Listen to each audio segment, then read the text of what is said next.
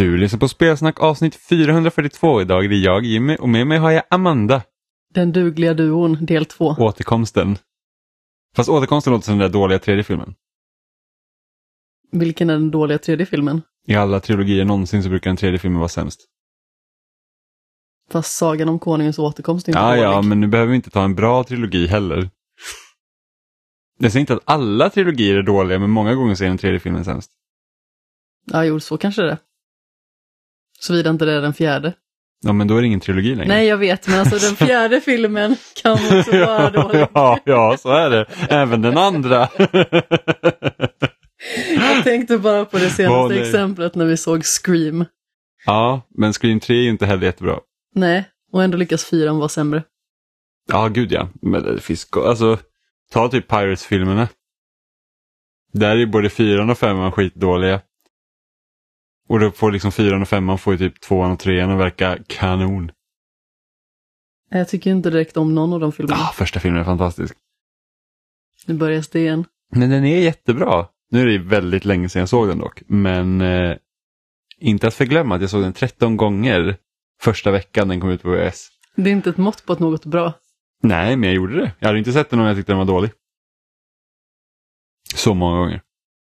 Vi lämnar det där. Också helt fascinerad över, jag tror att jag och min syrra gick och såg den för att Orlando Bloom var med. Och eh, så när vi gick in på bion och det liksom, den börjar ju liksom när han är på båten. Och vi bara shit, har vi gått och tittat på en skräckfilm och typ livrädda? Ja. Var din syster kär i Orlando Bloom som typ alla andra tjejer i den åldern? Nej, alltså det var bara för att vi kände igen honom från Sagan om ringen så vi ville gå och se honom på bio. Ah, okej. Så det var inget liksom, alltså min syrra vet att jag gillar Johnny Depp, men jag tror inte att hon visste att han var med i den filmen då. Ja, jag förstår. Mm. Jag minns när vi såg Batman the Dark Knight och min syrra bara, var det Heath Ledger som var Batman? För att vi gick och såg den på grund av att det var en av Heath Ledgers sista filmer. Och hon, och hon liksom visste inte att han var Jokern, så hon bara, vad, alltså, jag, jag tyckte att Heath Ledger, han såg så konstig ut. Var det han som var Batman? Och man bara, nej, absolut inte. Det är inte-. Det är inte ens likt. Nej, det är väldigt olikt faktiskt. Men man, alltså, man får ju heller typ inte se Jokern utan smink. Så det kan ju också vara svårt att veta att det är Heath Ledger om man inte vet om det. Ja, men kanske, men man ser det väl ändå på ansiktsformen och Jo, sånt. jag vet, men om det är så pass oväntat ändå. Ja, Jag kan sant. förstå att man kan missa det där. Jo, men samtidigt så Christian Bale och Heath Ledger är inte lika. Nej, jag vet, och det var ju därför hon var så förvirrad. Det var liksom bara så här, var det Heath Ledger som var Batman? Framförallt så har ju Christian Bale väldigt signifikanta tänder. Ja, du och dina tänder. Jag Vadå jag inte- och mina Ja, men tänder? jag förstår inte det här hur man kan. Jag, jag, han har väl små gattar på sidorna, visst är det så? Han- så ganska spetsiga tänder, ja. Ja. Och så när han ler så syns det bara hörntänderna också, inget annat. Typ. Ja, så skulle man nog kunna beskriva det. För det är så man märker att hans tänder då är speciella. Ja, men det är mycket möjligt. Men man noterar väl hur tänder ser ut? Alltså jag brukar, I inte ett tänka, leende. jag brukar inte tänka så mycket på tänder faktiskt. Mm, Kanske inte. Jag tycker tänder kan göra väldigt mycket för ett leende. Jo, men det, är- det är klart. Sen är det väldigt många som inte ler med tänderna, för de tycker det är obehagligt. Mm, jag till exempel. Och jag. Du har ju väldigt raka och fina tänder. De är också väldigt små. Vad spelar det för roll? Jag vet inte, jag gillar det inte. Jag har stora framtänder.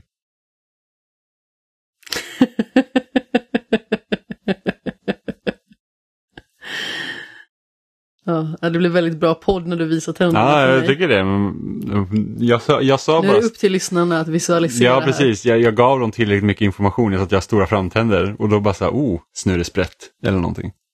Okej, jag ser inte ut som snurresprätt. Nej, det gör det faktiskt inte. Nej, men jag, mina, mina två framtänder är ändå rätt stora. Mm, alla mina tänder är ganska små. Mm. Så saknar jag en del tänder. Och det är snett. Tror du att de kommer tillbaka någon gång? Nej. Det gör de inte. Jag tror jag hade faktiskt två tänder. Jag försökte vara rolig bara för att du sa att du saknade dem. Jaha, okej, du menar så. Jag tror faktiskt att jag hade två tänder för lite. Eh, vill jag minnas att tandläkaren sa när de drog ut de tänder som de behövde dra ut. Det var två tänder som saknades. Till och med, för att jag har så trångt i munnen. Ja, okej. Det mest bizarra när det gäller tänder som jag varit med om den senaste tiden i alla fall, det är ju att eh, vår hund, valpen, fick dra ut 18 tänder. Ja, precis. Och jag visste inte riktigt hur många tänder en hund har. Så när du ringde till mig och sa att jag ska hämta henne nu, de har fått dra ut 18 tänder. Mm. Då tänkte jag ju liksom att hon skulle se ut typ som trollet Hugo med en tand kvar i mitten. Ja, det gör hon faktiskt inte. Det var faktiskt inte så stor skillnad egentligen när man ser henne bara sådär. Ja, eh, den största skillnaden är att hennes mun inte är sned Ja, längre. precis. Nu är inte sned längre. Men det är liksom inte, att tittar du på henne så skulle du inte kunna tänka dig att hon har saknat så mycket tänder. Nej, men precis. Men hon hade också över 40 tänder förmodligen från början. Ja, precis. Så det, ja, det var galet. Ja, så det var liksom inte det att hon gick från, art, eller från 20 till 18. Nej, nej, precis. eller Men, 20 till 2. Ja. ja, nej, precis. Det är lite svårt att gå från 20 till 18 när man har tagit ut 18 tänder. Men Mm. så kan man också göra. Ja, jag jobbar för övrigt med siffror, vill jag bara säga. Mm. Ni kan alla känna er trygga. Mm.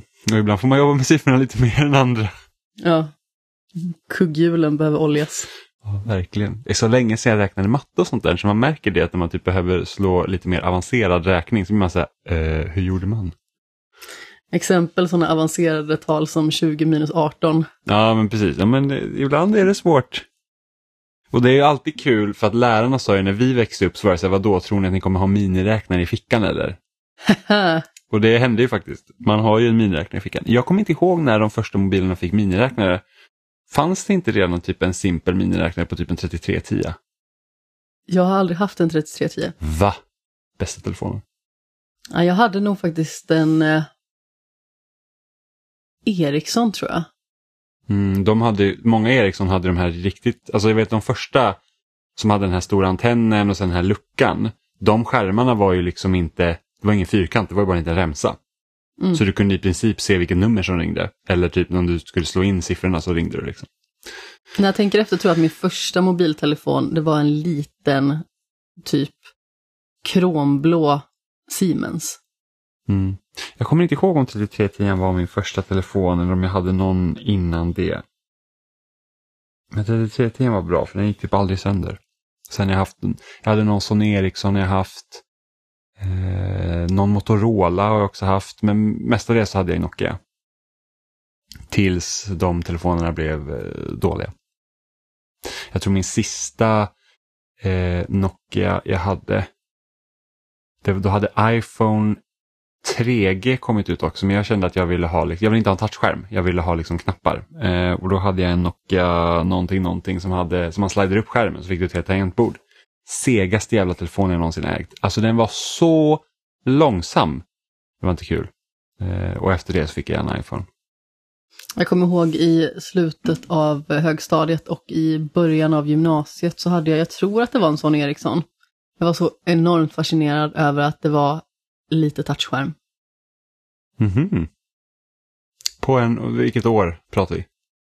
Ja, Jag måste ju ha varit eh, 15-16 så då är det ju 2007-2008. Ja, okej. ja. ja, det var då touchskärmarna tror jag började komma och bli lite mer vanliga. Ja, men precis. Det var ju jättefascinerande då. Mm. Hade man ju också en sån liten pekpinne att använda sig av. Mm. Det kommer jag ihåg, det var en sån stor grej när Nintendo DS kom var just det att den hade touchskärm. Mm. Och det var liksom så här, wow vilken grej. Och sen dubbla skärmarna såklart, vilket alla var så här, what, vad är det? Men touch var ändå, alltså Nintendo var något på spåren där, för nu har ju liksom varenda bärbar maskin har ju en touchskärm i princip. Vad var det första du spelade på en mobiltelefon? Alltså, var det Snake? Ja. Mm. Utan tvekan. Snake och sen så fanns det något så här typ space rymdspel, man, man liksom åkte på runt banor och sköt lite aliens tror jag. Fanns på samma telefon om jag vill minnas. Men Snake var väl det första jag spelade.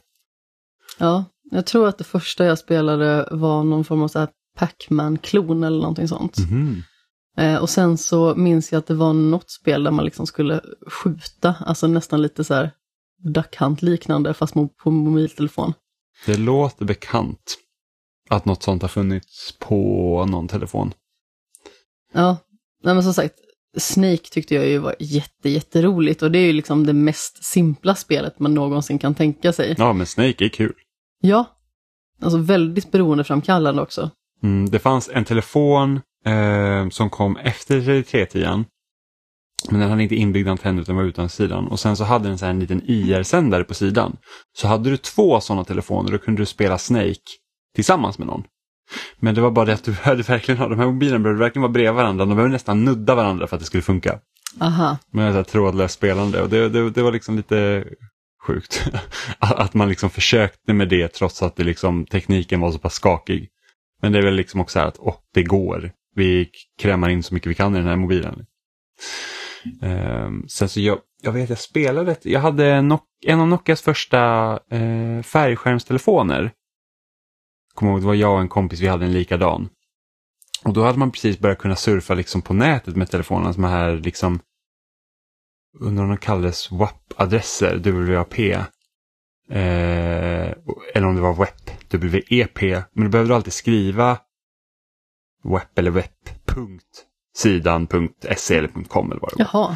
Eh, och innan liksom iPhone liksom blev riktiga, eh, riktiga webbläsare så var det alltid M. -punkt för att få liksom mobilversionen för att eh, nätet var inte gjort, alltså var inte mobilanpassat överhuvudtaget. Idag går det ju typ, alltså de flesta kör med responsiv design så att då anpassar de sig automatiskt.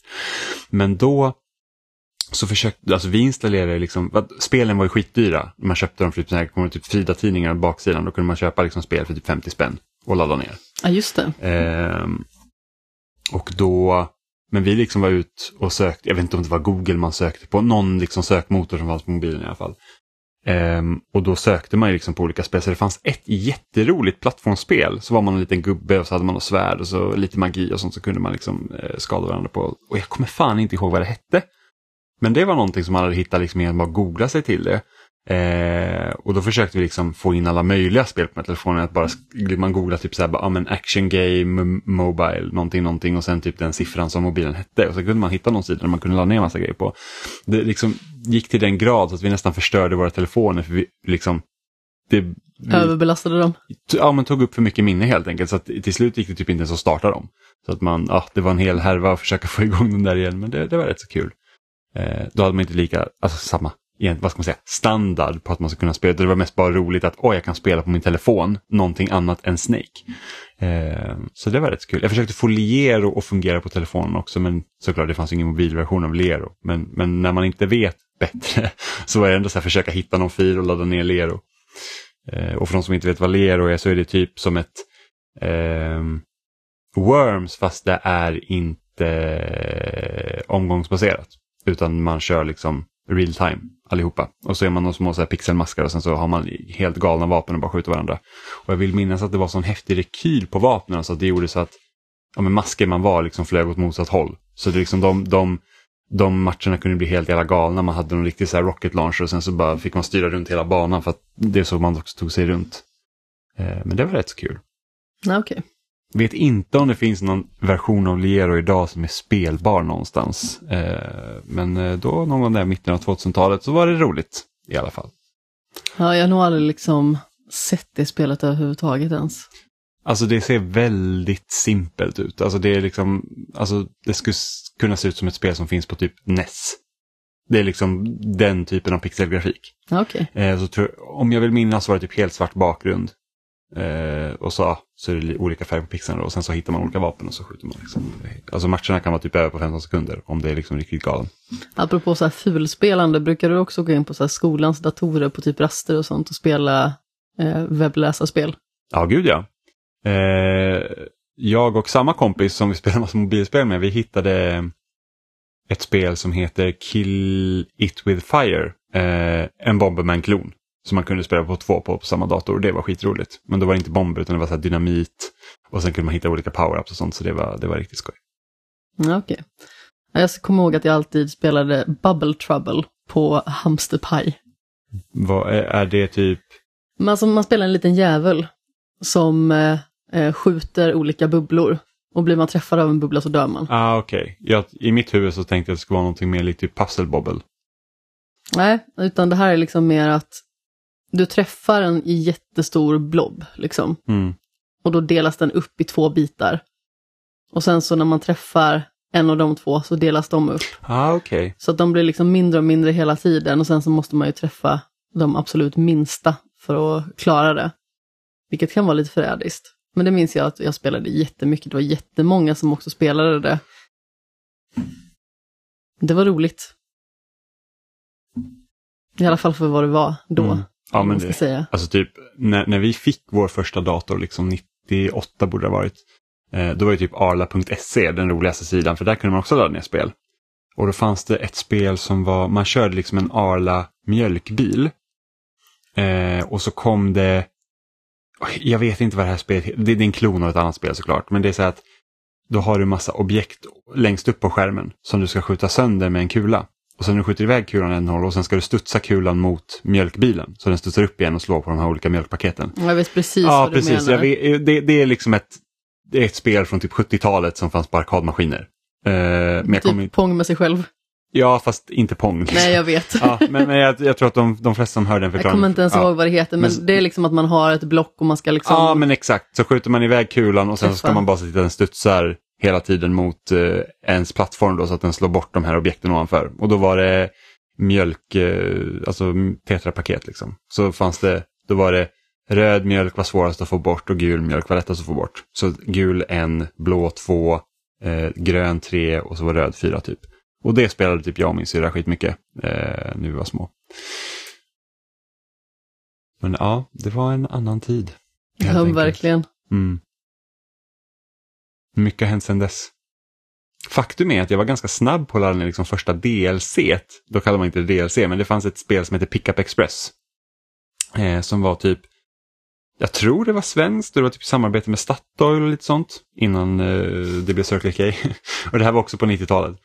Och då, och då skulle man liksom köra runt, alltså det var ju, det var ju helt reklam liksom. Det var ju massa olika liksom, svenska produkter i spelet eh, och så.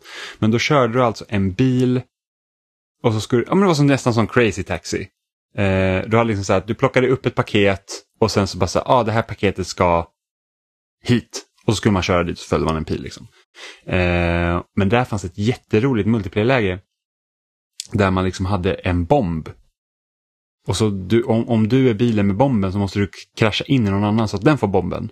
Eh, och sen liksom den som har bomben sist kvar i tiden går ut dör. Och det var skitkul. Och då kunde man ladda ner Är vi fortfarande kvar på att det här är ett Statoil-spel? Pickup Express ja. ja, ja precis. Det fanns Statoil-macka liksom i spelet. Ehm, så du kunde typ, ja men det var så här, ja men du ska köpa en ostmacka från Statoil. Så gick, åkte man dit, hämtade upp en macka och sen så åkte man till någon annanstans vart den skulle lämnas typ. Är helt säker på att det var Statoil med i den. Det var i alla fall någon svensk matbutik och lite annat sånt också. Ehm, men då fanns det här multiplayer-läget där man kunde liksom, ja, man skulle se till att man inte hade bomben sist helt enkelt, innan tiden går ut. Och då fanns det två bilar man kunde ladda ner eh, från nätet. Så en var någon Jeep som jag inte minns vad det var för modell och sen var det Toyota Celica. Och det var den snabbaste bilen i spelet. Eh, så det gjorde jag också. Det måste ha varit svindyrt att ladda ner den jävla Toyotan alltså. Med tanke på att det liksom gick inte fort. Och då ringde man ju upp och då kostade det typ 12 kronor i timmen eller vad det var. Eller minuten. Var det inte minut? 12 kronor i minuten? Var det inte så dyrt?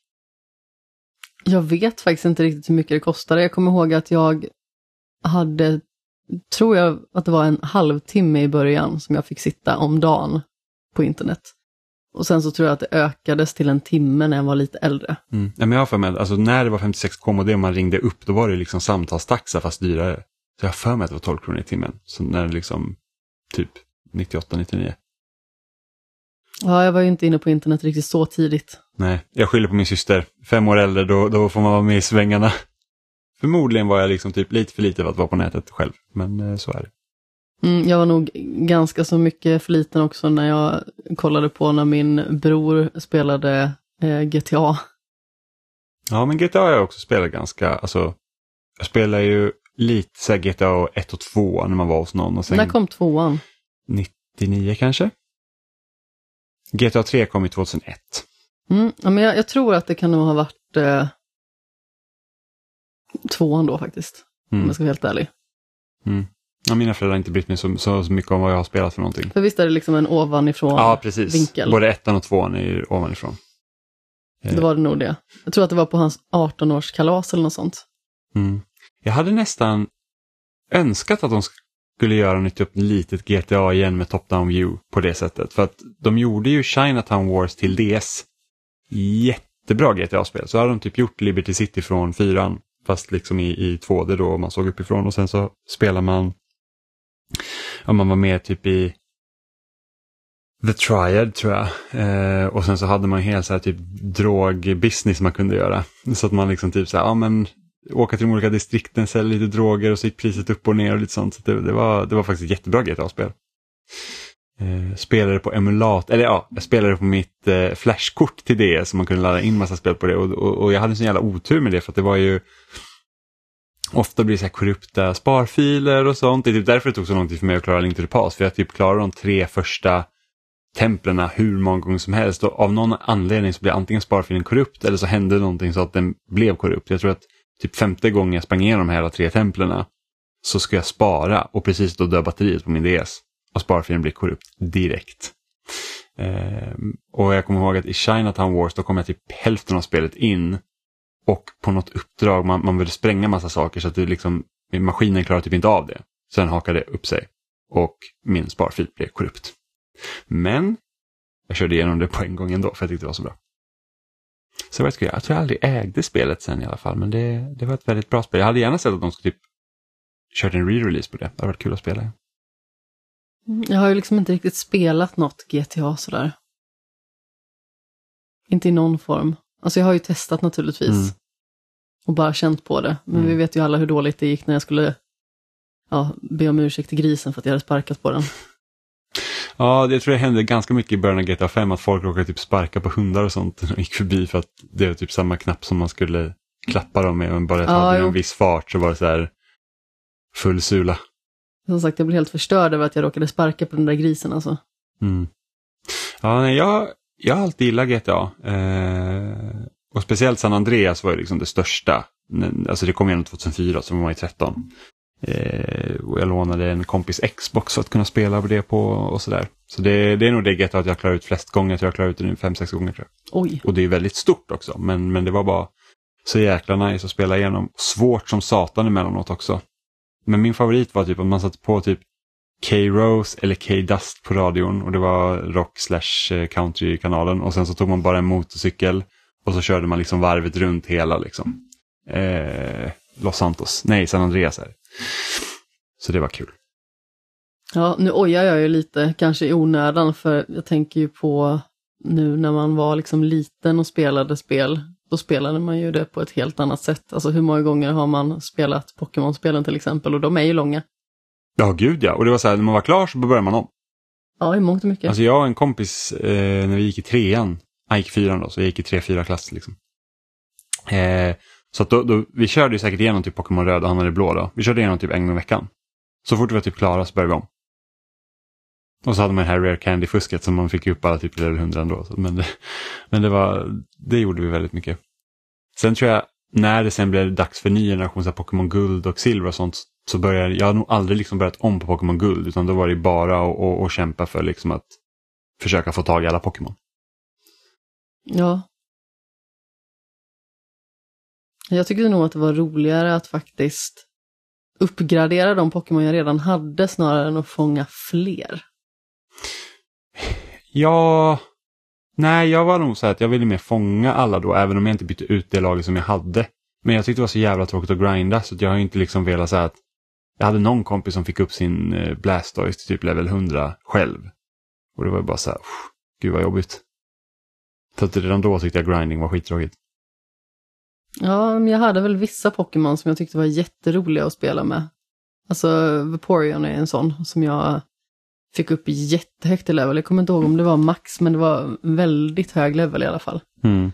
Och bara fortsatte och fortsatte i den här grottan som låses upp när man eh, har klarat Elitfyran. Ja, just det. Bara sprang runt där. Ja, alltså jag tror, alltså när jag levlade mina Pokémon så körde jag emot Elitfyran.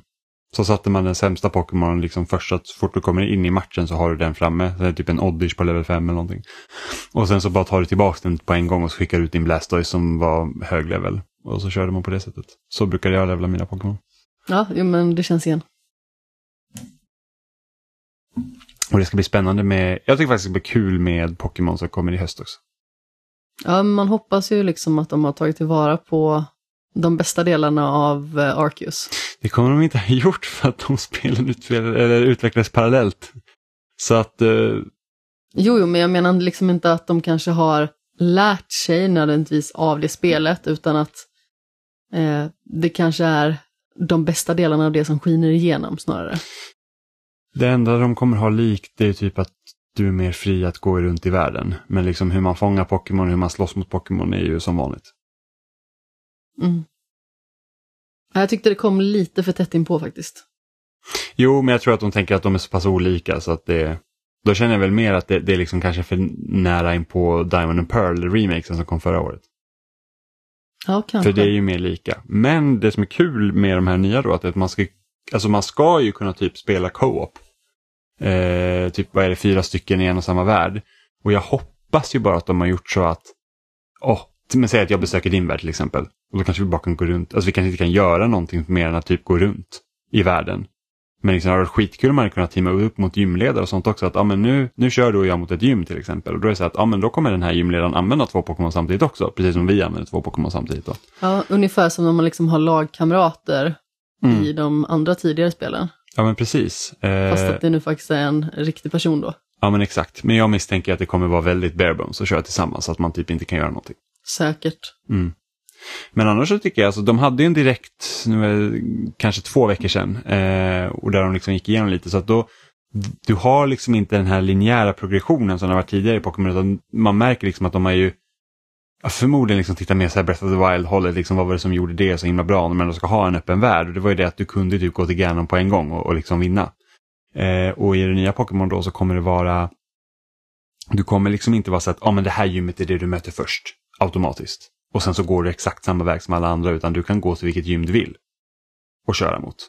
Och, och försöka slå det. Ehm, och du ska ha typ spelet liksom uppdelat i tre olika stories. Så du har ju också den här, ena är ju den här att du ska liksom slå Elitfyran och, och ta alla gymmen. Sen kommer inte jag ihåg riktigt vad de andra två var, men det är liksom så här olika liksom grenar i den här världen. Så att då liksom kan du arbeta på någon av de liksom då kampanjerna eller story, story liksom uppdragen som du vill. Så det tycker jag ändå också låter intressant. Sen är ju bara frågan hur de kommer göra med Pokémon levels och sånt. För att liksom, kommer spelet känna av vilken level du är på när du ska ta typ, om man säger att det här gymmet egentligen skulle kunna vara det femte gymmet. Då kan ju inte man ha Pokémon där som kanske är på level 40 när du kommer dit med din lilla, jag vet inte, den här eh, vattenankan liksom på level 5. Och bara säga japp. Vattenankan. Ja men det är det, vattenpokémon är en anka, ser ut som typ en eh, liten bortsprungen knatte. Ja, du menar liksom startpokémon? Ja, precis. Så, så det är liksom så här, hur kommer du göra level scaling i spelet? Det är jag intresserad av också. För att det är så att en grej oftast i om en rollspel överlag är det här med att nu kommer du in i ett område där folk är för starka så kan du inte gå dit än. Du får ju liksom gå och göra något annat så länge och sen så får du liksom... Återkomma. Ja, precis. Men hur blir det nu när alla gym liksom är, ska vara öppna från början? Då måste de nästan köra någon form av level scaling helt och hållet. Och då blir det jobbigt, så här, vad, hur gör man då med en lägre levlad Pokémon? Så alltså vad, vad skulle spelet gå ut efter? Din högst levlade Pokémon eller något sånt. Nu vet inte jag om det kommer funka så, men, eller om det är bara gymmen som fungerar så. Men det, eller, eller om man, när man ser Pokémon vilda liksom i världen så är de redan där olika levels och så kan du liksom välja liksom så här, okej men där Pokémon är för hög level, jag kan inte gå mot den än. Och så får man ta någon annan. Ja, lite som i Arceus då, liksom, Ja, när man precis. såg den där jätte-rapidation. Ja, men precis. Att det är så att oj, den är för stark, den kan inte jag ta. Dödade mig den. Mm. Jag tror inte att Pokémon kunde kunna döda i det här spelet. Jag tror eftersom det är vanliga, vanliga strider, ser det ut att vara. Vanliga turordningsbaserade strider. Men jag ser faktiskt väldigt mycket fram emot Pokémon. Jag tycker det är, alltså det är, trots att vi, alltså jag ändå är ganska negativ mot Pokémon överlag emellanåt så är det är liksom ändå kul att se vad, vad, vad de har gjort för ändringar nu till det här Scarlet och Violet. Ja, nej, men precis. Men nog om Pokémon. Eh, Nog om allt annat som typ inte rör den här podden egentligen, utan bara snicksnack. ja, ja, men eh, du har ju spelat mer Two Point Campus. Ja, det har faktiskt du också. Ja, jag vet, men du har spelat mer. Jag har bara spelat det. Ja, alltså jag har ju spelat mer för att jag började tidigare.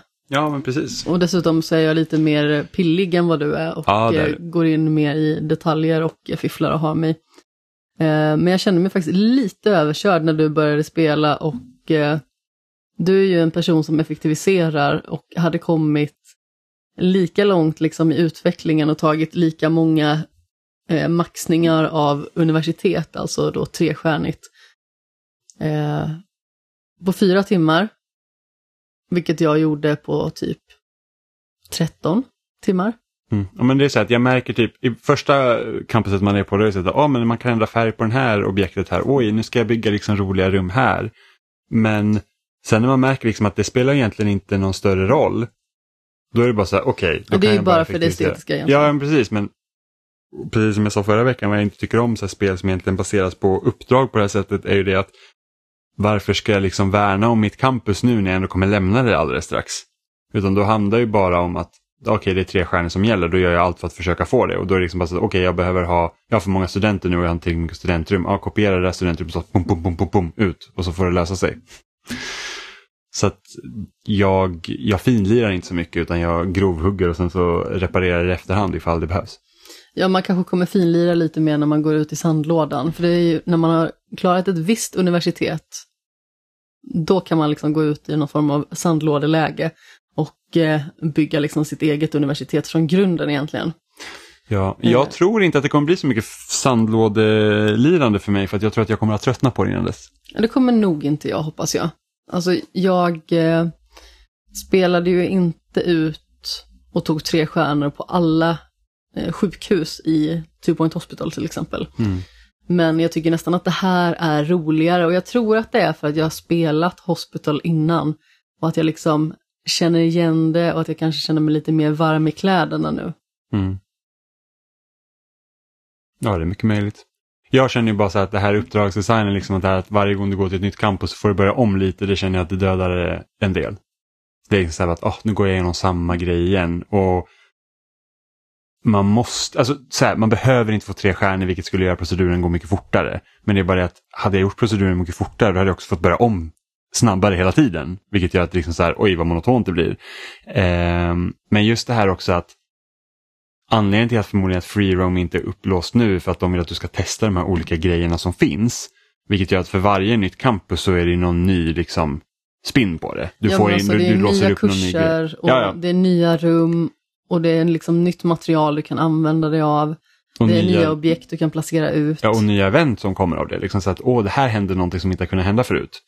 Eh, som till exempel, ja, men, på ett campus igår så fick man liksom eh, tillgång till sjukstugan och då kunde helt plötsligt eleverna bli sjuka. Och det hade inte kunnat hända innan man kom mm, till det kapitlet. Eller, och det är som en liten länk in till Two Point Hospital egentligen. Ja, e- eller som nu så har jag ju det, det campuset jag är på nu, då fick man typ någon så här psykolog som kan liksom prata med eh, elever som mår dåligt.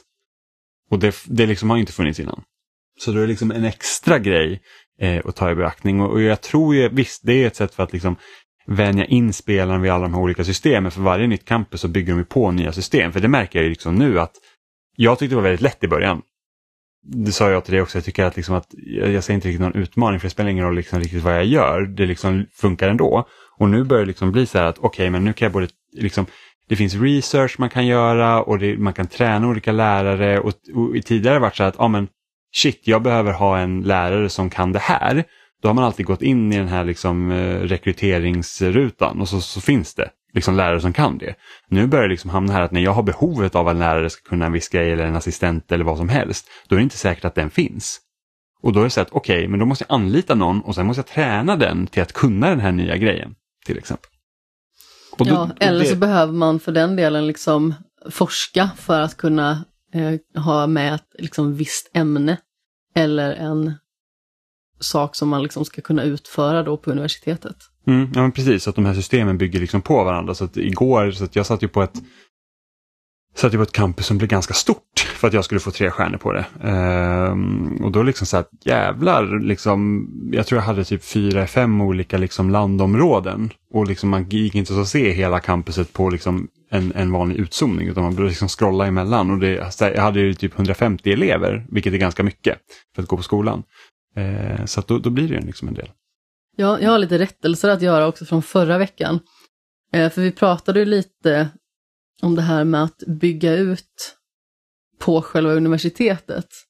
Eh, och det hade jag liksom inte riktigt utforskat just vid det tillfället. Men det går ju att bygga ut för att det finns lediga platser vid sidan av.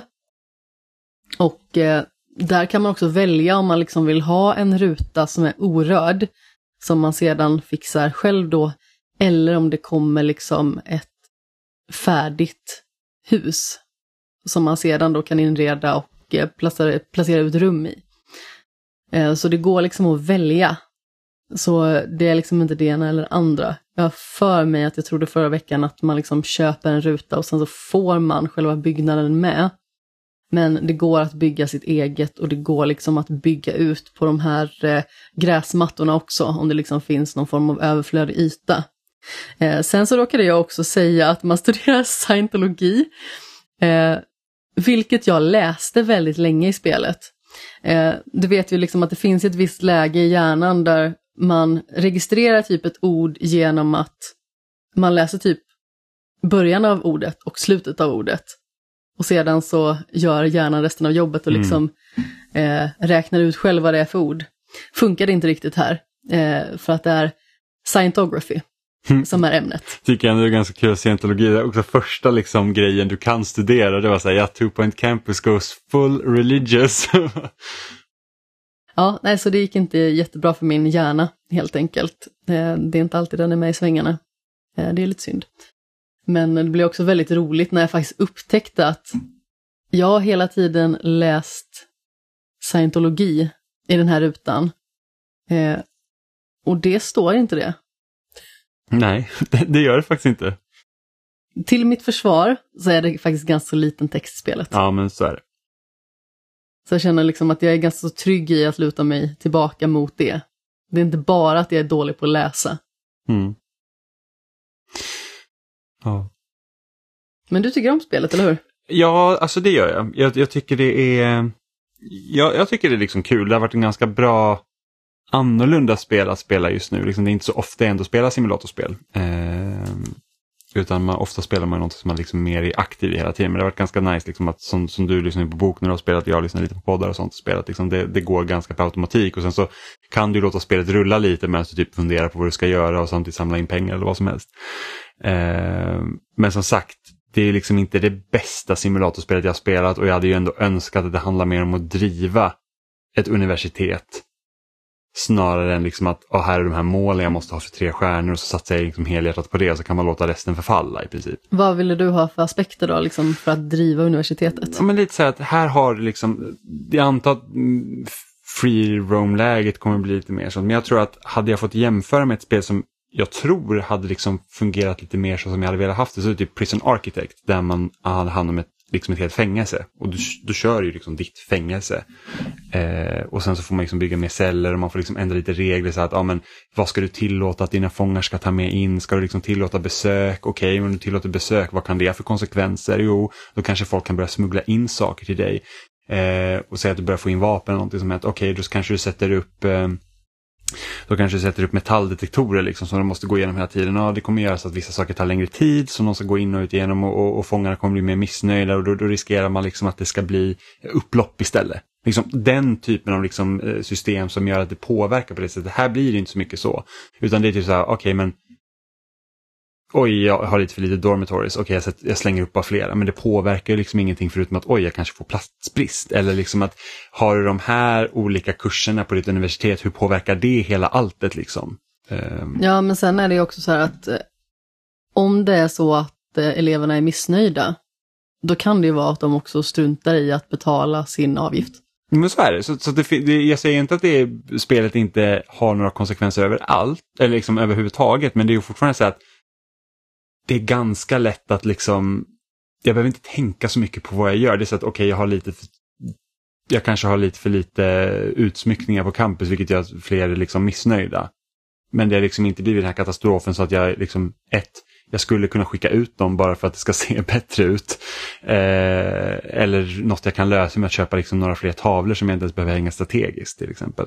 Eh, så att jag hade mer hoppats på att systemen skulle liksom påverka varandra och att, att de valen man gör får större konsekvenser. Liksom att jag gör så här, okej det blir bra på det här sättet men det här är nackdelen för det till exempel. Det du pratade om eh, Prison Architect, hur liksom hade du velat applicera alltså den typen av strategier på Two Point Campus?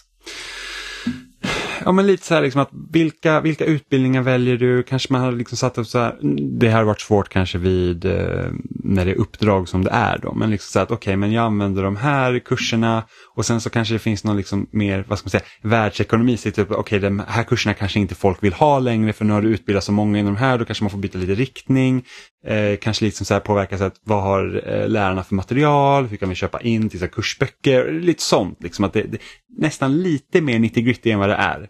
Eh, men som sagt, så som kampanjen är upplagd med liksom att du har olika uppdrag som du går igenom med olika campusar och sen så ska du de här liksom, eh, få tre stjärnor och sånt så kanske det inte hade passat riktigt. Men liksom för ett freerun-läge så hade det kunnat varit eh, grymt. Ja, alltså jag gillar ju när det är uppdragsbaserat som det är här.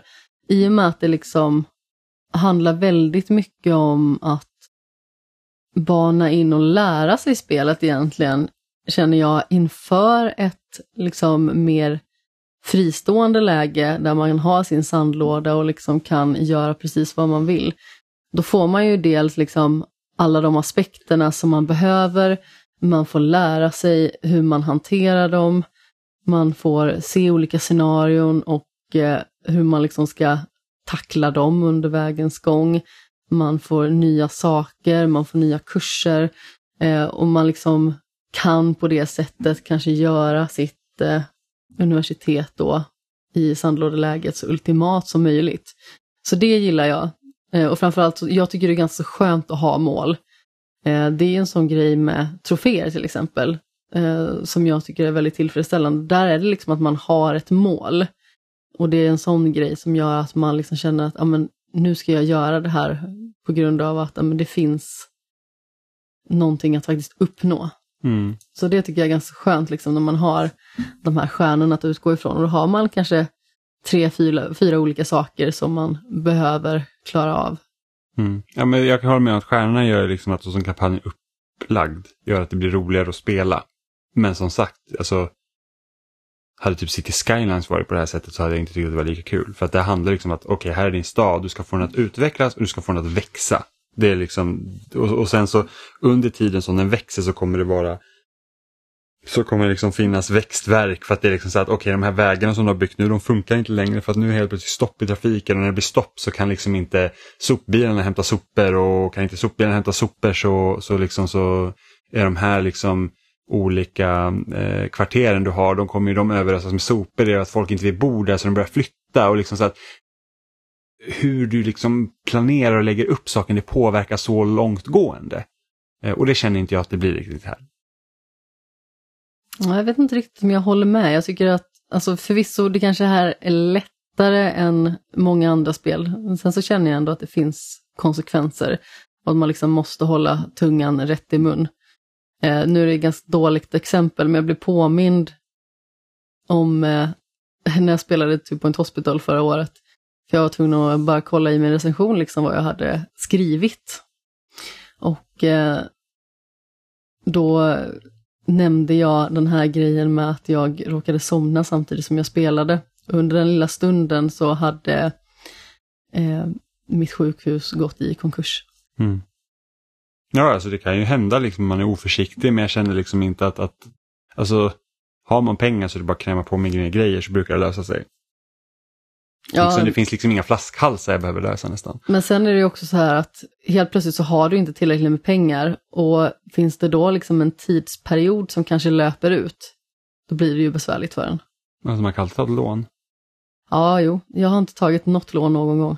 Ja, jag tror på det, på det campuset jag är på nu på så behövde du ta ett lån från första början. Jaha. Eh, säkert för att bara lära sig ungefär hur det fungerar. Och sen så märkte jag så att shit, mina pengar börjar ta slut. Då tog jag det dyra lånet. Så att man behövde ta ett lån på 100 000. Och sen så tog mina pengar slut för att jag började bygga massa grejer. Och då tog jag bara det dyrare lånet för 250 000 och sen betalade jag tillbaka det första lånet med en del av de pengarna. Och nu går jag i plus och har betalat tillbaka det andra lånet också. Så att det liksom, och, och, samma taktik kunde jag göra liksom i City Skylines också när man lånade där ibland. Så lånade man ett mindre lån först och sen när man började få lite på rullning så tog man ett dyrare lån för att betala tillbaka det lånet och lite så. Eh, så det är en aspekt jag gillar. Eh, men som sagt, det, hittills har jag liksom inte haft några större problem. Jag tror det största problemet jag haft för att liksom få tre stjärnor på någonting det är liksom att ha så att okej okay, men nu måste jag ha 75% på så student happiness. Och det är ju liksom skitjobbigt. Jag har så på det campuset jag satt där då, då kom jag ända upp till år 12 liksom innan jag lyckas få tillräckligt mycket liksom happiness. Och det, det är liksom så här att det kan vara knepigt att hålla den nivån och ens komma upp i den nivån för jag tycker spelet inte är tillräckligt tydligt med vad jag faktiskt kan göra. Eh, för det var typ så här, jag hade ju typ studentpartys hela tiden för då ska man få typ plus 20 procent men det var aldrig tillräckligt. Och jag löste det genom att när året, alltså skolåret är slut och du inte börjar nästa skolår, då försvinner en massa elever. Vilket gör att, oj det är mindre elever, det är kanske är de som är missnöjda, de flyttar därifrån. Och då gick det upp till den. Liksom. Så det var ju min lösning på det hela. Men jag tycker det att hålla dem glada på ett visst sätt, det är nog det jobbigaste. Ja, det är faktiskt ganska klurigt. Och jag tror att det är också den typ statistik jag tycker är all, allra tråkigast. för att det, jag känner att den är lite för diffus. Ja, men det är den absolut. Det är liksom svårt att veta vad jag behöver göra för att lyfta upp dem. Det är samma sak egentligen när man har den här eh, betygsbiten. Det kan också vara ganska svårt att veta för man kan ha satt upp jättemånga välbemannade bibliotek, eh, privatlektioner med bra lärare. Eh, se till liksom att de har alla förnödenheter som de behöver, att de får ha roligt på sin fritid, att det finns eh, eh liksom bra salar med rätt utrustning och sådana saker. Och ändå så sitter de där med sitt förbannade C+, och man förstår inte varför. Mm, ja, korkade alla elever man har alltså. Ja, sämst är de. Borde vara, det är nästan så att man kanske borde vara hårdare på att liksom eh, skicka ut dåliga elever. Det låter jättehårt, men verkligen så här bara att nej, men okej, ni håller inte måttet, jag behöver få upp mina betyg till B+. Då skickar man bara ut alla som har dåliga betyg. De har löst det, men skickar ut elever då får du också mindre pengar. Så att det är liksom... Mm. Det är också ett problem. Ja, men sen så, där är också den så här, ekonomiska aspekten är ju någonting av det som brukar vara roligast när jag spelar. Du kan ju liksom, fixar du liksom tillräckligt bra rum för liksom dina studenter så kan du liksom få uppemot en 50 000 eh, dollar i hyra per år. Och tänk då att du har kanske, ja men säg att, säg att du sitter med åtta sådana rum. Ja, då har du liksom 400 000 bara i ren hyra. Så att det går ju, men där är det också så att och där är väl den liksom management-delen i den att säga att okej, okay, men gör du större studentrum, ja, då kommer det också ta mer plats och då har du mindre plats för annat. Så det är lite så att det funkade väldigt bra i början att göra absolut det minsta du kunde göra av studentrummen. Det liksom, får plats med en säng, en garderob och ett skrivbord. Och så är det två gånger två liksom i, i rutnätet och då kan du bygga hur många som helst. Nu har jag gått över till att nu har jag två sängar i varje rum och de är lite, lite större. Vilket har liksom, det är bättre accommodation än mina andra liksom nödlösningar som jag hade, eller nödlösningar än den lösningen jag hade innan. Som funkade ett tag. Ja, så det funkar fortfarande bra att två sängar, för jag vet att jag hade det på ett universitet och eh, då läste jag mig till att det oftast är trevligare för eleverna om de får sova själva.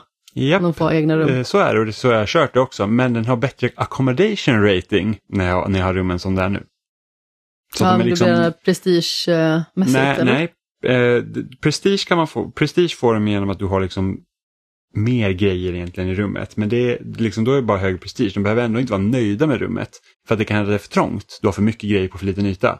Eh, så accommodation det är bara hur liksom de... Hur... Att det är välplanerat? Ja, eller att de tycker liksom att det här rummet är trevligt. Och, ja, okay. och nu fick jag, i det, i det campuset jag är nu så, så fanns det liksom färdiga dormitories redan.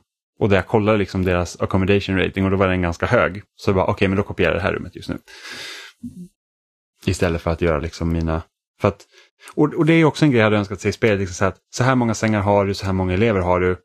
Så att liksom man hela tiden kan jäm, enkelt jämföra. Liksom, att säga att okej, okay, men shit, nu har jag för många elever för lite sängar.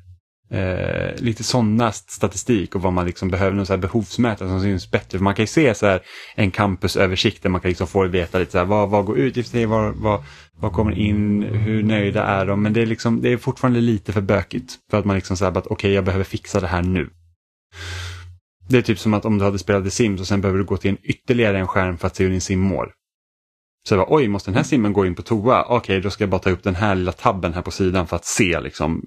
Så täcks hela skärmen av att det här är din sims liksom levnadsstandard just nu och där ser du hunger, bläddor och allting. Det istället för att du har de mätrarna liksom lättillgängliga hela tiden. Mm. Nej, men det kan jag köpa. Men, men det är ett trevligt spel. Det, mm. Jag tror dock att om jag hade spelat Two Point Hospital innan till exempel, då hade jag kanske bara så här känt att det är lite för likt. Mm, fast jag tycker att det är ännu roligare nu när jag har spelat förra Ah, ja. spelet. Men jag tror inte att jag hade tyckt Alltså det är ju ganska likt. Men eh, precis som jag skriver i min recension på loading så tycker inte jag att det gör någonting för att det är så himla trevligt och alltså väldigt njutbart att bara liksom sitta och mysa sig igenom den här spelupplevelsen. Eh, det känns liksom väldigt tillfredsställande för själen om man ska säga att bara eh, ta det lite lugnt och slappna av lite granna. Eh, det känns inte som ett spel där man känner att man behöver skynda sig igenom det eller liksom när man behöver eh, pressa sig framåt. Utan jag låter saker och ting så ta sin tid. Behöver jag pausa för att pilla med olika typer av rum och se till att de är liksom så ultimata som möjligt och så, då gör jag det. Det är därför också det tar så himla lång tid för mig för att jag eh, eh känner liksom inte att jag har någon vidare stress i hur jag ska maximera, utan jag låter det ta den tid det tar. Och du är ju betydligt bättre än jag på att effektivisera olika Jag kör full saker. spol hela tiden och enda gången jag pausar det är för att jag behöver få tag i någon student och se hur den mår typ och bara säga vad kan jag göra och så har den typ pumpkinhead på sig och jag säger okej, du är till ditt öde. Det är en sjukdom de kan ha och de vägrar typ gå till sjukstugan. Jag sa okej, jag kan inte hjälpa dig. Får skylla dig själv, gå där med ditt pumpahuvud. Ehm, för att det är bara så att spolar man samtidigt som man sitter och pillar då får du också in mer pengar hela tiden. Jo, absolut.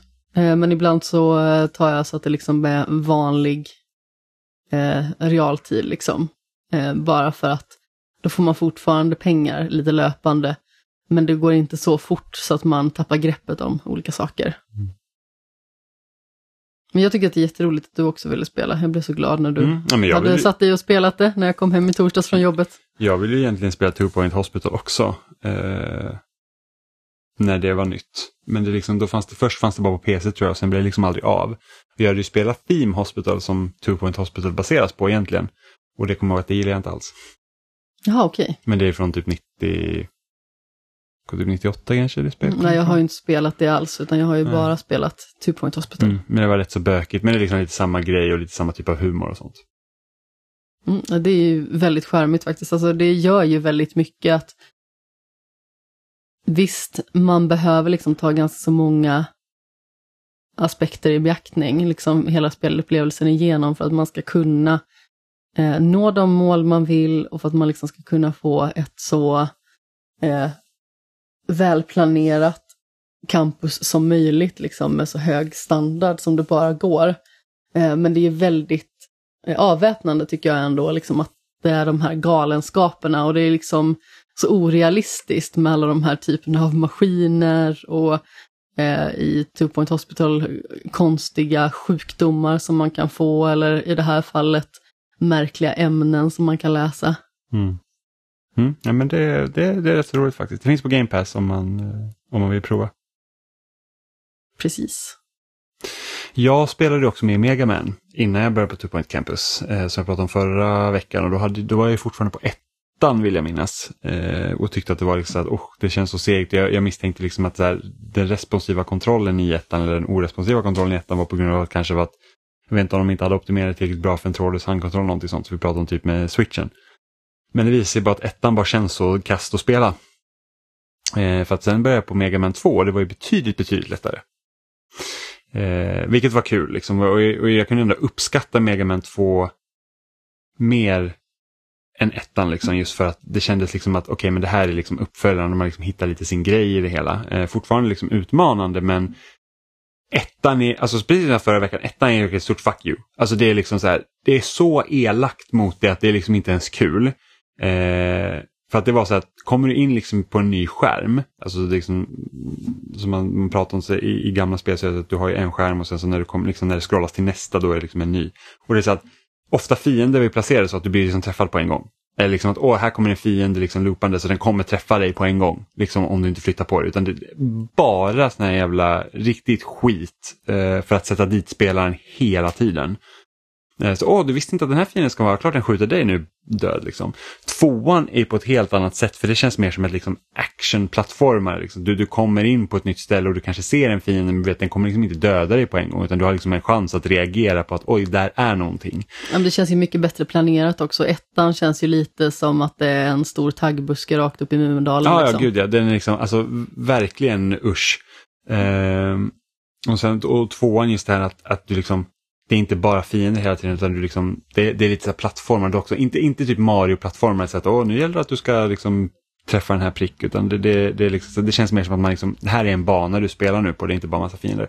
Och sen har de ju också ändrat att du fick energi och mer animation när du dödar, dödar fiender. Och så fanns inte heller i ettan, utan det var ju liksom, då fick du hitta power, eller liksom pickups eh, på banan som redan för, för eh, satta. Och det gjorde ju också att det var himla mycket svårare.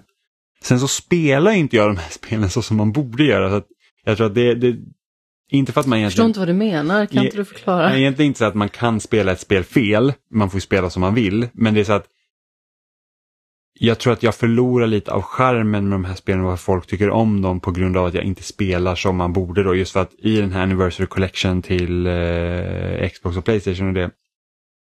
Där har du ju ett att du kan ju spara vad du vill. Vilket gör så att oj nu fuckar jag upp eh, ballar de sparfilen.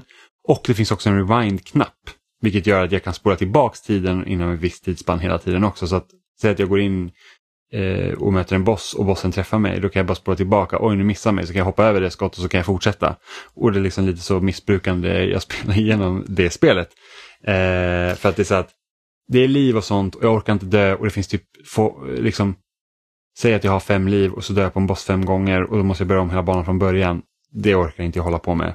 Du spelade inte som man gjorde på 90-talet när man fick typ ett spel i halvåret liksom. Nej, nej men precis. Och det var ju typ så här att när jag, alltså jag kunde liksom gå in och möta en boss och ha liksom så att okej, träffa bossen med en gång så kommer jag dö. Men då är det liksom bara hela tiden att missbruka rewind-knappen så att man liksom okej, där sköt ett skott och hoppar jag över den här gången och så. Men sen är det också så här, vad har man för syfte med att spela? Har man syftet att man ska ta sig igenom spelet på det mest utmanande sättet, faktiskt lära sig spelet eh, och nöta spelet för att man tycker att det är kul med svåra spel, eller vill man uppleva spelet bara? Ja, för just nu i alla fall vill jag i alla fall uppleva det. Precis. Me- mer än, än att... Och då kanske din väg är liksom mer ultimat för dig just nu, för då får du ju liksom se spelet. Ja, men precis. Jag får ju se det, men jag får ju liksom inte riktigt här att, oh, känslan, ni vet, man klarar någonting som är svårt. Nej, det... det är kanske inte lika svårt naturligtvis, men du måste ju fortfarande göra det. Mm. Ja, jo men så är det. Men sen är ju Mega Man 2 har ju också sina delar där som är lite elak. Eh, med liksom plattformar som, alltså något som de gillade verkligen i tvåan det var ju att göra så att du har plattformar som dyker upp och liksom försvinner men du liksom ser inget mönster i det på en gång utan här har du en plattform, det dyker upp där, okej då hoppar du till den och sen så får du liksom, vart hamnar nästa plattform? Så hamnar den kanske först dyker upp precis innan din försvinner. Och ibland så måste du bara säga att okej men din plattform kommer försvinna innan. Så då måste du veta om vart den plattformen är. Och sådana frustrerande liksom saker det är ju väldigt skönt med rewind för då kan man bara säga oj där kom plattformen, rewindar jag tillbaka och sen får jag hoppa. Eh, men, men som sagt, jag vill ju mest bara uppleva den, liksom Mega Man. Och det, det finns många spel, så första collection har liksom sex spel. Och sen så nästa collection då inom Mega Man. Eh, och Det är NES-spelen- NES-spelen då som är första, eller? Ja, plus eh, vad blir det, 9-10. Som kom till 360 och Playstation 3. Ja, ja, men precis, för att de ser ju väldigt mycket ut som de gamla spelen. Yes, eh, så jag tror först, de äldsta spelen. första samlingen de första sex spelen och sen så har du eh, upp till tian i nästa samling för mig. Och sen så finns ju Mega Man 11 finns ju som är det senaste spelet har jag för mig. Eh, men det ser inte ut som ett NES-spel utan det är ju jag har för mig att det ska vara ganska bra också. Men jag är ju väldigt sugen på att spela Mega Man X-spelen som jag vet Robin har ju typ, hans, en av hans favoritspel är Mega Man X. Eh, och jag tror att de spelen är nog inte lika svåra tror jag som de här spelen utan de är lite mer actionbetonade och lite mer så här fancy tror jag. Tror jag, jag vet inte, jag kanske kommer till Mega Man X och bara det här var ju piss svårt. Rewind. Ja, om det finns rewind, det vet jag inte. Eh, men jag vet inte, jag blev lite sugen på Mega Man. Liksom. Och sen musiken är helt fantastisk i Mega Man-spelen, så är det ju bara. Det är skitnice verkligen. På den tiden när jag vet inte, musikskaparna gick, det var inte bara så att åh, här ska du vara en känsla som du ska känna när du spelar den här, utan det är verkligen liksom tydliga melodier som man bara säger, fuck yeah, det är skitnice. Mm, man märker också hur repetitivt det kan bli. Jag hade en väldigt intressant kombo av eh, Two Point Campus på tvn. Eh, Sen hade jag den fjärde boken i A Song of Ice and Fire i lurarna och sen så hade jag liksom Megaman i bakgrunden. Med allt sitt liksom blipploppande. Mm. Supernice. Är det. Har du något så här gammalt spel som du känner att du borde spela igenom som du inte har gjort? Alltså det finns ju många som man eh, känner. Eh, ett som vi pratade om eh, i skämshögen var ju till exempel Final Fantasy 5. Som man liksom känner att det är ett spel som inte uppmärksammas så himla mycket och just därför vill man kanske uppleva det. Mm. Um, men det finns ju liksom alltså, gamla spel som man inte har spelat igenom och inte klarat. Men det är en annan fråga. För, att, för mig blir det så här att jag läste väldigt mycket speltidningar när jag var liten. Och när man liksom inte har pengar att kunna köpa alla spel, men då blir det ändå så att oh, det där ska jag vilja spela, för man läste en artikel eller något, i Superplay, så typ så här Wonderboy-spelen var ju något så här att oh, det lät jättespännande. För att jag brukar ofta läsa tidningarna, i alla fall artiklarna liksom, från perm till perm. Eh, sen läste inte jag alla recensioner för att jag brydde mig bara om Nintendo-spelen. Men eh, typ såhär Wonderboy och det jag har ju läst liksom artiklar om Mega Man 2 och hur speciellt det är och så bara åh, introt börjar med att Mega Man står där uppe på det här taket och det var liksom så himla djupt och, och sådär. Och sen när man spelade så var det bara så här, ja, ja kameran zoomar upp till Mega Man liksom. Mm. Men då antar jag att, liksom, att det står mer i manualen så att man liksom tillägger det själv. Men, men hur blir det när du känner så att åh, det där gamla spelet vill jag spela, hur har du liksom fått hur har du hört talas om spelen från första början? Liksom, jag har ju läst om dem i gamla tidningar. Alltså när man var liten så var det liksom kanske att man stötte på något spel hos vänner eller alltså hos mina kusiner till exempel. Mm. Eh, när jag blev äldre och började liksom bli mer spelintresserad igen på riktigt, då var det liksom att jag lyssnade på till exempel Retroresan eller för den delen att jag eh, kollade på eh, YouTube-kanaler som eh, innehöll retrospel. Mm. För det är ganska kul tycker jag eh, kolla på när folk spelar retrospel. Mm. För att det blir liksom en väldigt eh, säregen känsla som även om man inte har upplevt det så finns det en känsla av nostalgi som är eh, ganska så oförklarlig. Liksom. Alltså, det är såklart att det blir nostalgiskt på ett visst sätt i och med att det är gammalt. Men det borde egentligen inte bli det med tanke på att man inte upplevt det själv innan. Jag tror för övrigt att det äldsta skämshögsspelet som jag har, alltså som är ett sånt spel som jag aldrig har klarat, det är Wizards and Warriors Fortress of Fear. Jag tror inte jag har hört talas om det här spelet innan. Alltså det är ett Gameboy-spel mm. som är vidrigt svårt. Um, jag såg det klaras på, ska vi se, det var Spelhjälpen 2017 måste det ha varit och det såg ju uh, lätt ut då liksom när uh, Eh, han som var med och spelade det tog sig igenom det. Men eh, jag eh, har aldrig klarat det spelet. Och det var liksom ett sånt Gameboy-spel som jag fick av min bror, för jag fick ju ärva hans sån liksom sten-Gameboy. Mm. Den här stora klunsen. Och jag har nött det spelet jättemycket i mina dagar. Och jag har liksom aldrig tagit mig till det absoluta slutet och eh, vunnit helt enkelt. Så det tycker jag att det hade varit roligt liksom att faktiskt klara någon gång. Jag tror ju aldrig att jag kommer att klara det heller, för när ska jag sätta mig med en Gameboy igen liksom. Mm. Men det, det, är liksom ett, ett sånt spel som jag verkligen känner att där har jag verkligen, verkligen, verkligen försökt. Många gånger. Eh, och där har man ju liksom en viss uppsättning liv och eh, när man eh, har fått slut på dem, då får man ju börja om från början. Mm. Ja, precis. Det, så var ju mycket gamla spel. Mm. Riktigt bullshit. Eh, jag tror jag och en kompis när vi var tävlade i Finland ganska mycket. Och hon hade också Gameboy, men hon hade Looney Tunes. Ja, just det. Eh, något, på den, alltså, alla spelen var ju typ plattformsspel. Eh, och då var det ju liksom, det spelet visst det var utmanande men vi liksom körde om och om hela tiden. Liksom. Eh, men problemet var ju att vi hade riktigt kassa batterier till Gameboy. Det var typ så här rusta batterier som tar slut på några timmar. Och en Gameboy drar inte mycket batterier. Egentligen. Eh, och det var ju liksom alltså, vi, det var någon bana när man är Daffy Duck tror jag. Och liksom det är alltid där det tog stopp. För att liksom då, sen såg batterierna slut. Så det var ju liksom, och det fanns inget lösenordssystem heller så du kunde liksom skriva in någon kod för att eh, kunna börja där på en specifik bana utan då var det verkligen tillbaka från början. Skitjobbigt. Ja, det är hårt är det. Väldigt hårt. Eh, och jag förstår inte liksom hur man hade den, alltså det tålamodet som barn. Liksom, idag måste man köra om en bana idag så är man typ så åh, usch, varför jag har redan gjort det här. Ja, men man har helt andra förutsättningar idag också. Man har dels mindre tid och dessutom har man också fler upplevelser att ta sig an. Eh, vi pratade ju med eh, Martin om det eh, häromdagen, för vi var på bröllop för Lisa och Filip i helgen.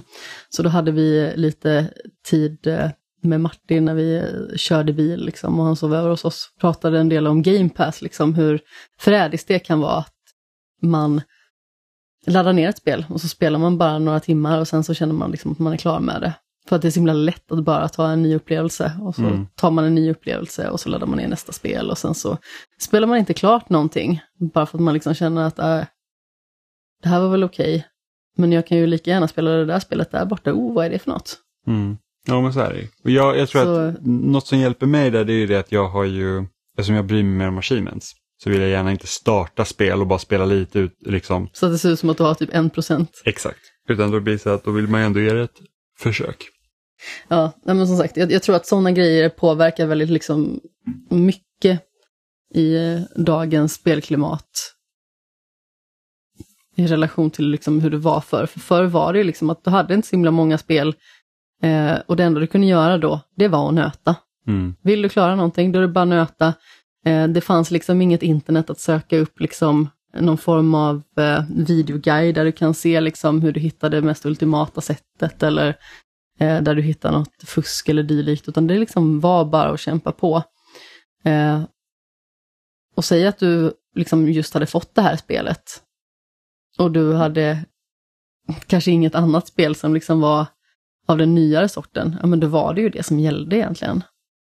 Eh, mm. Idag så eh, har man ju tjänster där man får mycket spel extra, så att säga, så man betalar naturligtvis för dem, men det blir ju liksom som att de kommer med som en liten bonus och då har man ju ett ganska så stort bibliotek av titlar, eh, varav många titlar blir aldrig ens rörda och vissa är man liksom bara inne och pillar på lite grann. Så det är jättestora skillnader i förutsättningarna och i och med att det är vi vuxna idag också så har vi inte lika mycket tid som när vi var små heller. Mm, för att vi, ja, naturligtvis är vuxna och eh, behöver ta hand om disken och gå ut med soporna och se till liksom att eh, komma till jobbet och eh, göra liksom eh, sina bestyr där för att eh, förtjäna sin lön och så vidare. Eh, så eh, det var ju liksom helt andra förutsättningar också när man var liten och eh, bara typ behövde gå till skolan och komma hem på eftermiddagen. Mm.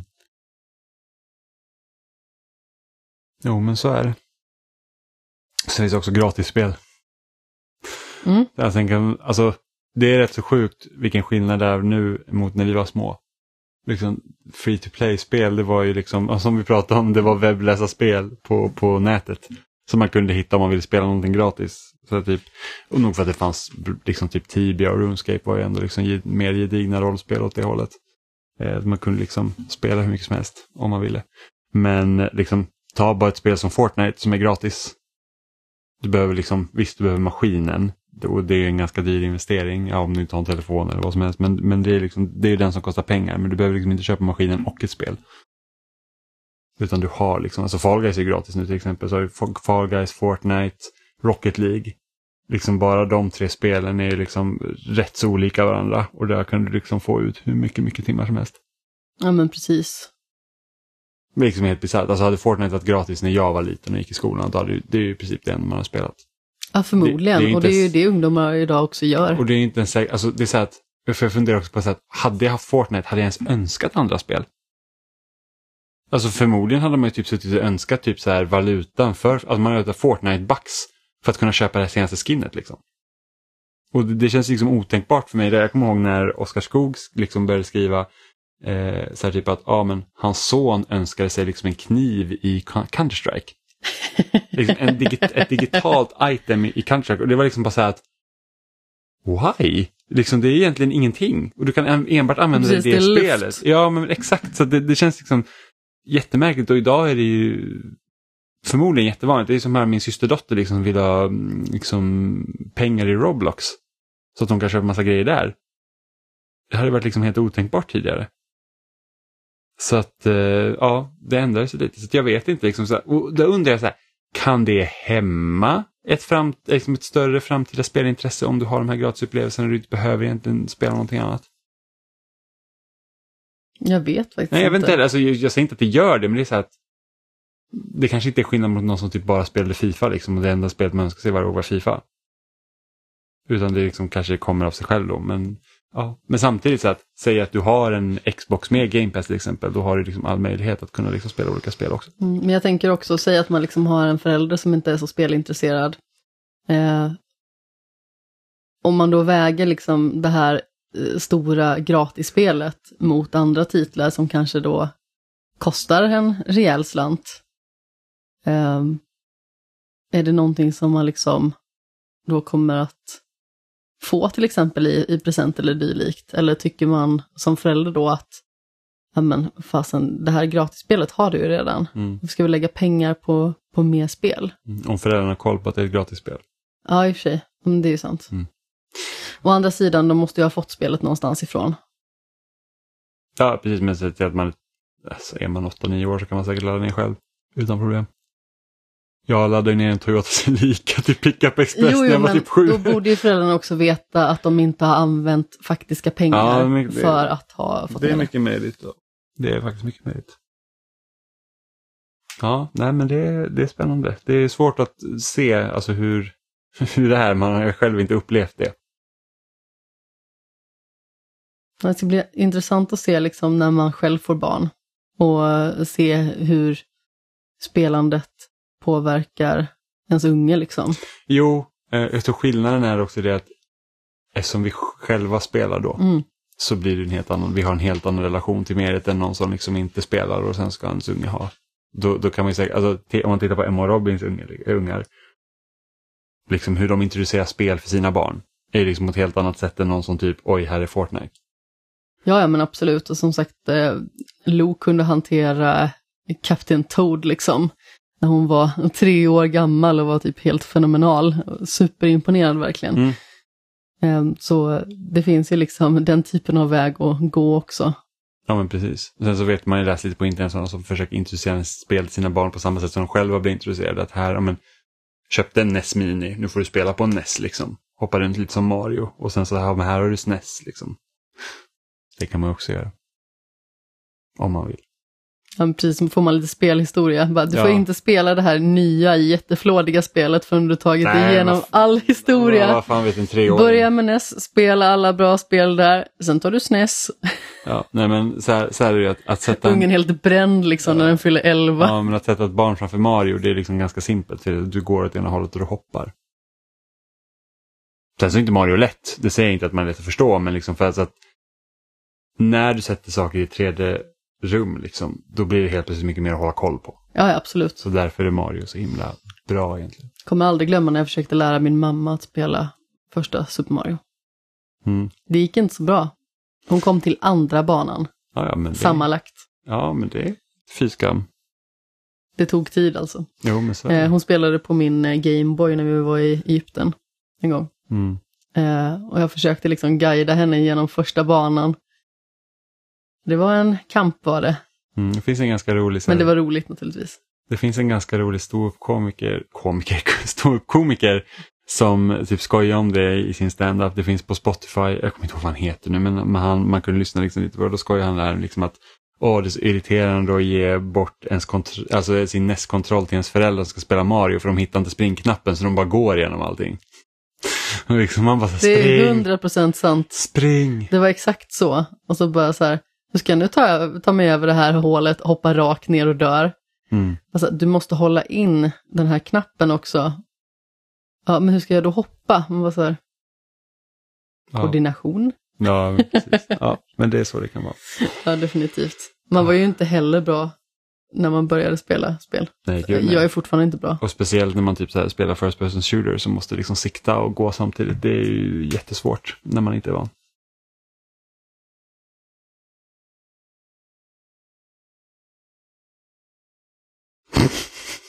Vad är det? Klunk, klunk. Ja, men jag tror att det var allt vi hade för idag. Ja, Eller vad tror du? Eller har du något du vill tillägga? nej. Spela svåra spel. Ja, det kan man göra om man vill. Mm. Bästa svåraste spelet? Celeste. Korrekt svar. Men ni hittar som vanligt på spesnack.com. Där finns också länkar till alla ställen vi finns som Spotify, Apple Podcast, RSS-flöden, YouTube. Vi har också Facebook och Twitter och Instagram. Så ni kan följa oss på Spesnackpodd. Ni kan också mejla in till oss till kontakt spesnack.com eller byta ut kontakt mot några av våra förnamn spesnack.com. Eller så kan ni kommentera också på loading.se där vi läggs upp varje vecka och som Bonjamin hade gjort den här veckan som gav ett tips hur man kan slå den sista bossen i Street Fighter 4 som jag aldrig har kommit förbi. Eh, och tydligen så kan man spela som Zangief och göra snurrattack för då förstår inte AI vad den ska göra. Vilket hade hjälpt mig sådär för en typ 14 år sedan när 8 var ny. 8 var ny, 4 var ny. Jag vet inte varför jag fick Street Fighter 8 ifrån. Det Inte finns inte ens heller. en- Nej, när 4 var ny. Ehm, men som sagt, jag är inte speciellt bra på fightingspel så att eh, det hade nog varit svårt. Jag hade hittat ett sätt att fucka upp det, det är jag helt säker på. Opraktiskt. Jag kan också säga att eh, våra recensioner och så läggs ju upp på loading också. När vi får tillfälle att eh, skriva om spel. Så det får man jättegärna läsa. Ja. Min recension av Two Point Campus kom upp i måndags. Och eh, sedan så är ju både du och jag igång med eh, varsitt recensionsuppdrag till jag med eh, Curse to Golf och du med Jag vet inte om jag får säga. då lämnar vi det där till nästa vecka. Jag har ett recensionsspel på gång som förmodligen eh, kommer upp innan nästa avsnitt i alla fall. Ja, jag får inte säga någonting om eh, Curse to Golf. Nej, jag får inte säga någonting heller om det jag spelar. Nej, nej, men att, precis. Ja, Men alltså det är embargo eh, den 18. ja, och mitt embargo är satt den 22. Men eh, vi hörs igen nästa vecka. Och nästa vecka är det förmodligen Gamescom. Som vi kanske kan prata om. Nej, det tror jag inte alls det. Gamescom blir nog näst, nästa vecka. För jag tror att Gamescom är under nästa vecka. Eh, under tiden vi har redan spelat in då i så fall. Så det får bli näst, nästa vecka. Eh, jag får hoppas att de visar något roligt där kanske. Vi får se. Det är inte som E3 direkt. Eh, men vi hörs igen nästa onsdag. Samma tid och samma kanal. Så hörs vi. Hej då! Puss i ömsken.